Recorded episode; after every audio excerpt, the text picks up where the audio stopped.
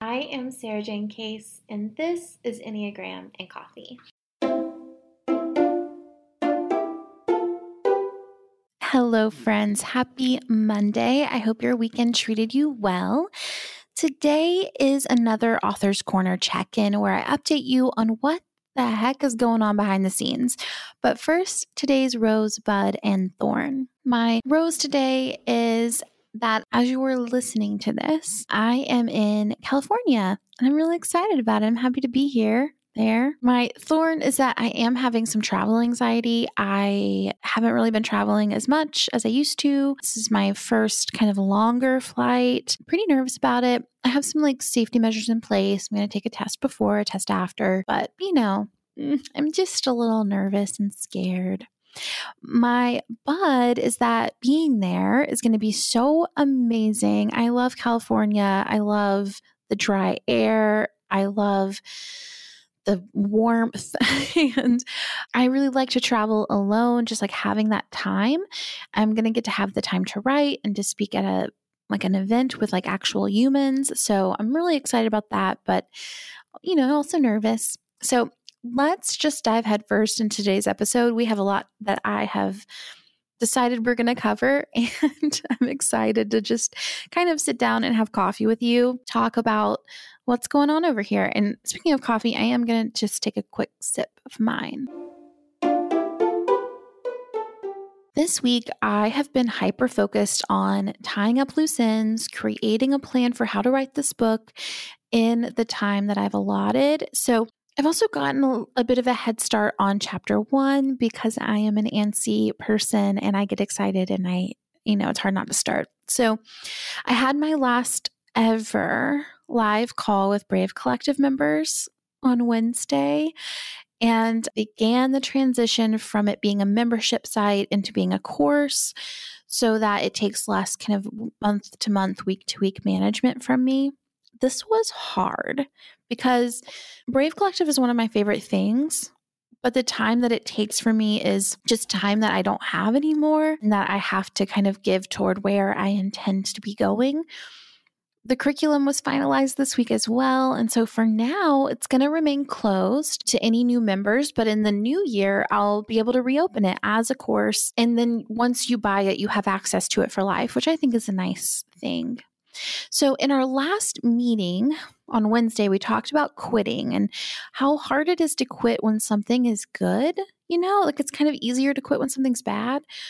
I made decisions to change Brave Collective so many times in the last five years that it's been open. Like it started with this day planner subscription service that I did five years ago maybe six years ago, where I would send a new day planner out to you every single month. And I loved it. It was called Journey Books. I know some of you were a part of that, which is so cool. Now, with that being said, all of these changes that I've been able to make, I redid the whole curriculum this year. This is the first one, kind of transitioning it from a membership into a course that has felt hard. And I think it's partially because I'm working really hard to, to question my desire to let things go as an Enneagram 7. And because of that, like I've done a bit of a course correction in that. Like I've been trying to prevent letting things go too soon. And so then I've kind of started to hold on a bit too tightly too long at times.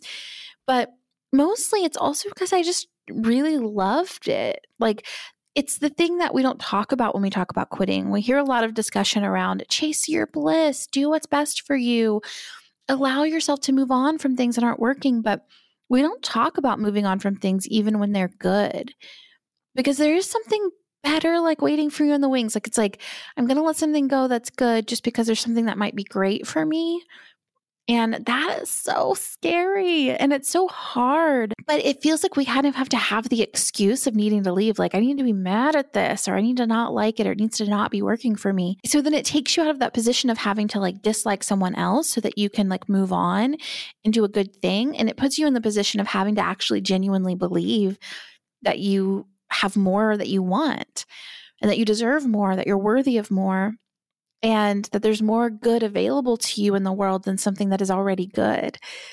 So, how do we honor something being perfect and great and right, but not perfect and great and right for us right now? And I think it's through honoring that kind of like inevitable shifting of life, the constancy of movement. I kind of told my husband that leaving Brave Collective, or I'm not even quitting Brave Collective, we're just changing it, but I'm going to have less contact with people, which is the hard part. That it felt like graduating high school. Like you're excited for the next phase, right? You're like, okay, I'm, I'm moving into this phase. I'm focusing on writing a book, being a podcaster. This is my dream job, but also sad to leave my friends and scared to leave my comfort zone. Like this idea like, what if I don't have what it takes to do the next thing? Like I'm battling a lot of worth questions at the moment. Can I do this? Is it worth putting my words out there when there are already so many words in the world?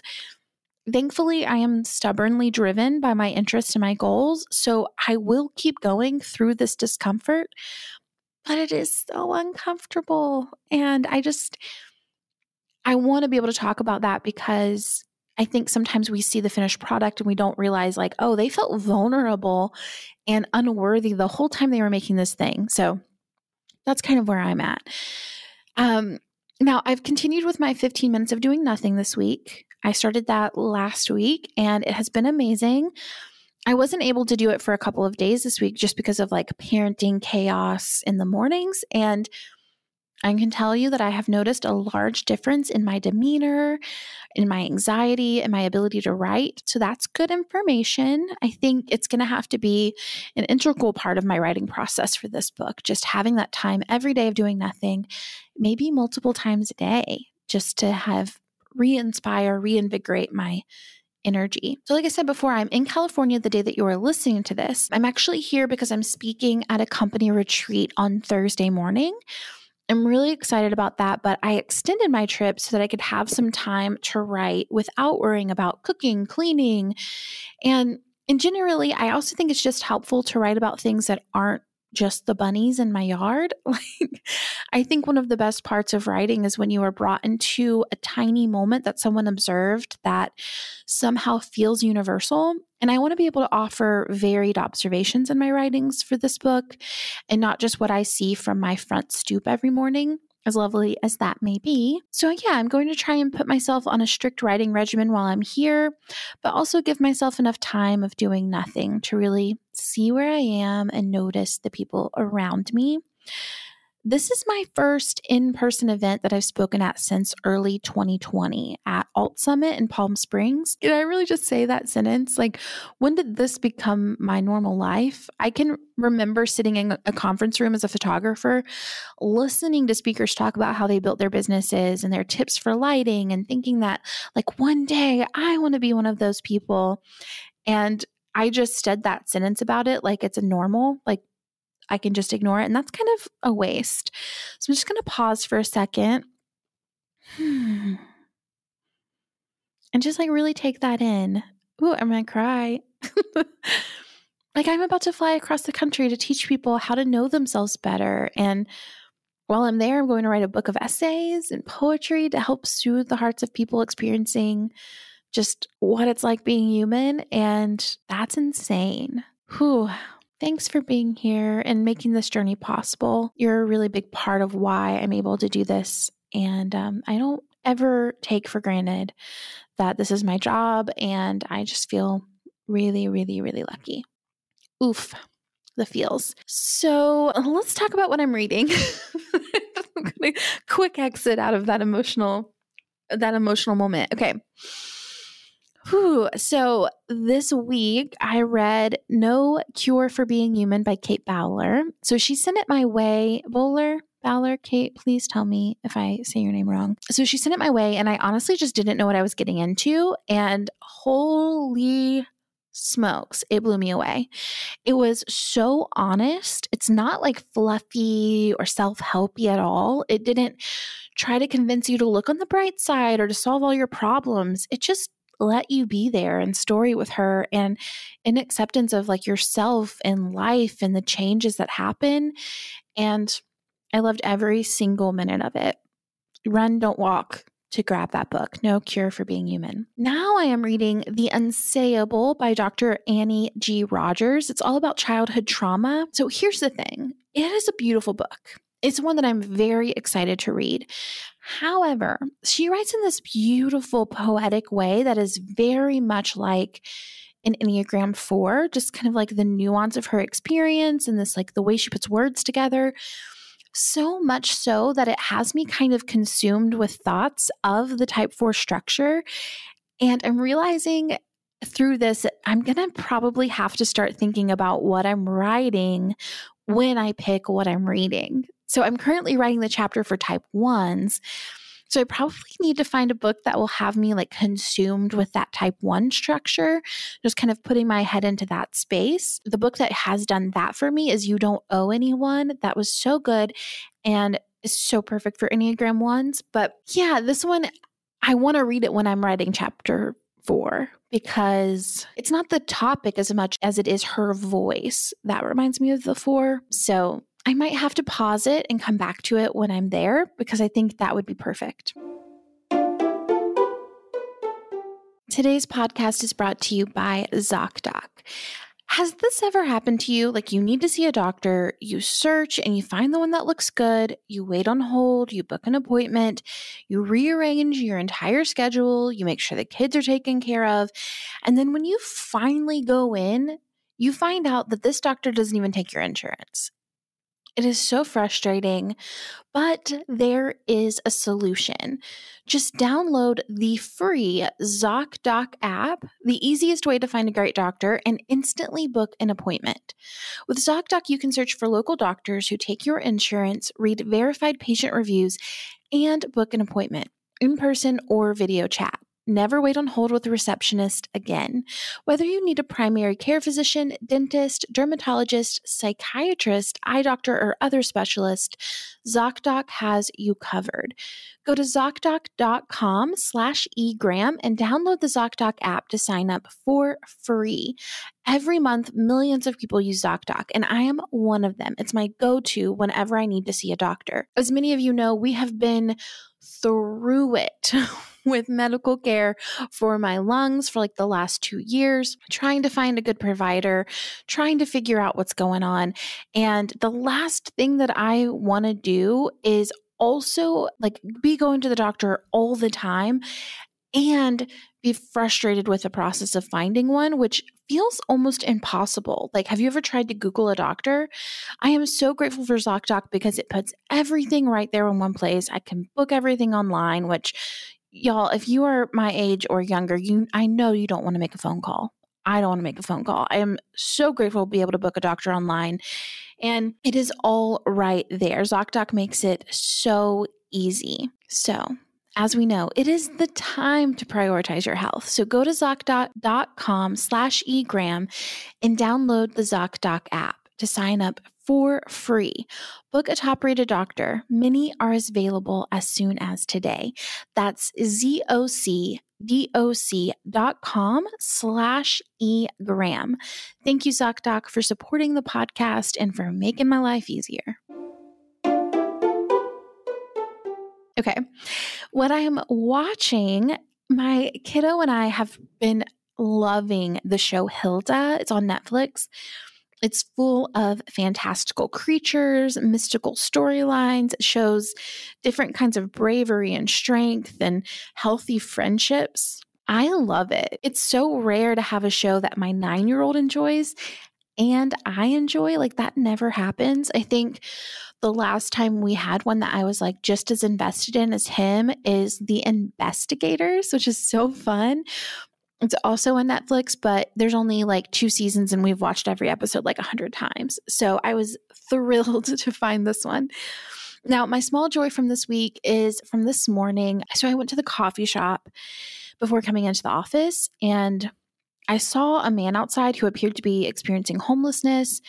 And it was just like I happened to like really specifically notice him, you know, and he came into the coffee shop and asked for either water or coffee. I'm not sure which. Either way, he put a lot of sugar in it. And I was so happy for him, just like filling this thing up with sugar. I'm actually pretty sure it was water because my husband works at a coffee shop downtown and there's a man who experiences homelessness who goes there and gets water and then fills it up with a bunch of sugar. So I'm pretty sure it's him because he's told me about him before. But I was really happy for him just to like fill this thing up with sugar. And then as he left, he held the door for people who were coming in. And that was so sweet. That just like made me really happy. But then one of them said, like, thank you, sir.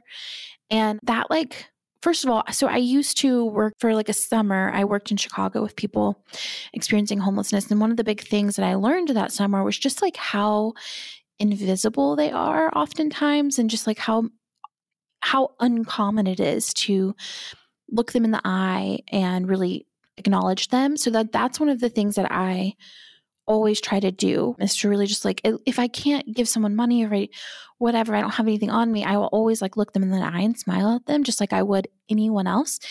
So I just love the moment of that man say, calling him sir and kind of just really treating him with respect. And the man like perked up and smiled. And I watched him out the window enjoy his warm beverage. And I know that this week has got to have been hard on him because it's been raining constantly here. So I hope that that moment of just having a warm beverage, friendly interaction, just like it does for me, right? Having a warm beverage and a friendly interaction can change my day.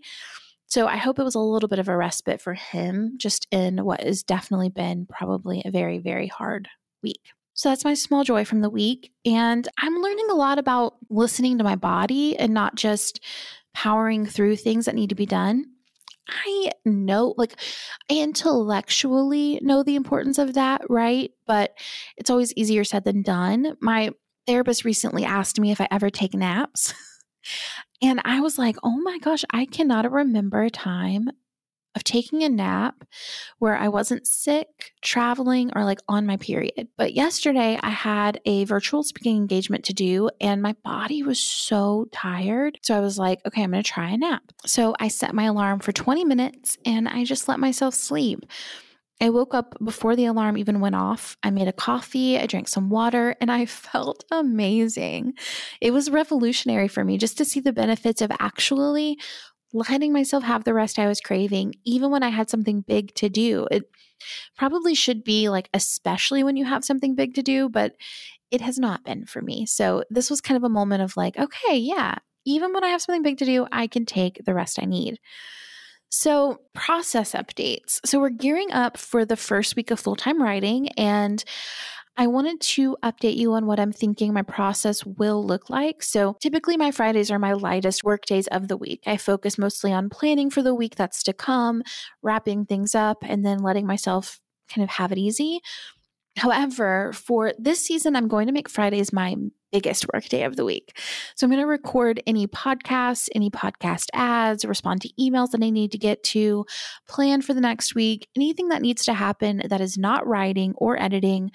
I'm going to put on to Fridays. So this is going to open up Monday through Thursday for just writing and editing. That's what's going down today. It's a bit of a heavier week today because I am planning to do some replay podcasts. And today I'm writing and recording all three for the week ahead, which just isn't going to be the normal case. But I'm also tying up the final loose ends of everything so that I can comfortably take a break. And I'm doing a podcast interview for someone else's podcast today. So there's just a little bit more on the plate today than normal, but I think it's going to work. I don't intend for this to be how every Friday is, but I'm going to have to be very disciplined at saying not right now to both myself and to others when options and ideas and activities are made available to me which is very hard. I have already started working on chapter one, but I'm planning to continue that next week and kind of wrapping it up and also getting a head start on chapter two.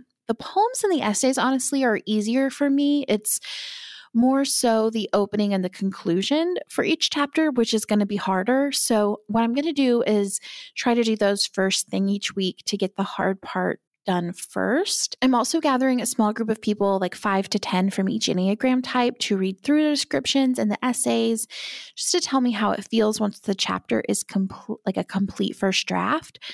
I'm both scared and excited to hear that how they experience it. I want it to feel accurate and intimate. So it's very important to get the word from them. So I do need to hear from people of each type for that. But feedback is, you know, never never the easiest thing to do, but I'm excited about it. If you're someone who is in that group who is like, well, now I feel like I can't be honest with her, please be honest with me because that's the whole point. So that's everything, friends. That's where we are right now. It's a nice, hefty update for the week.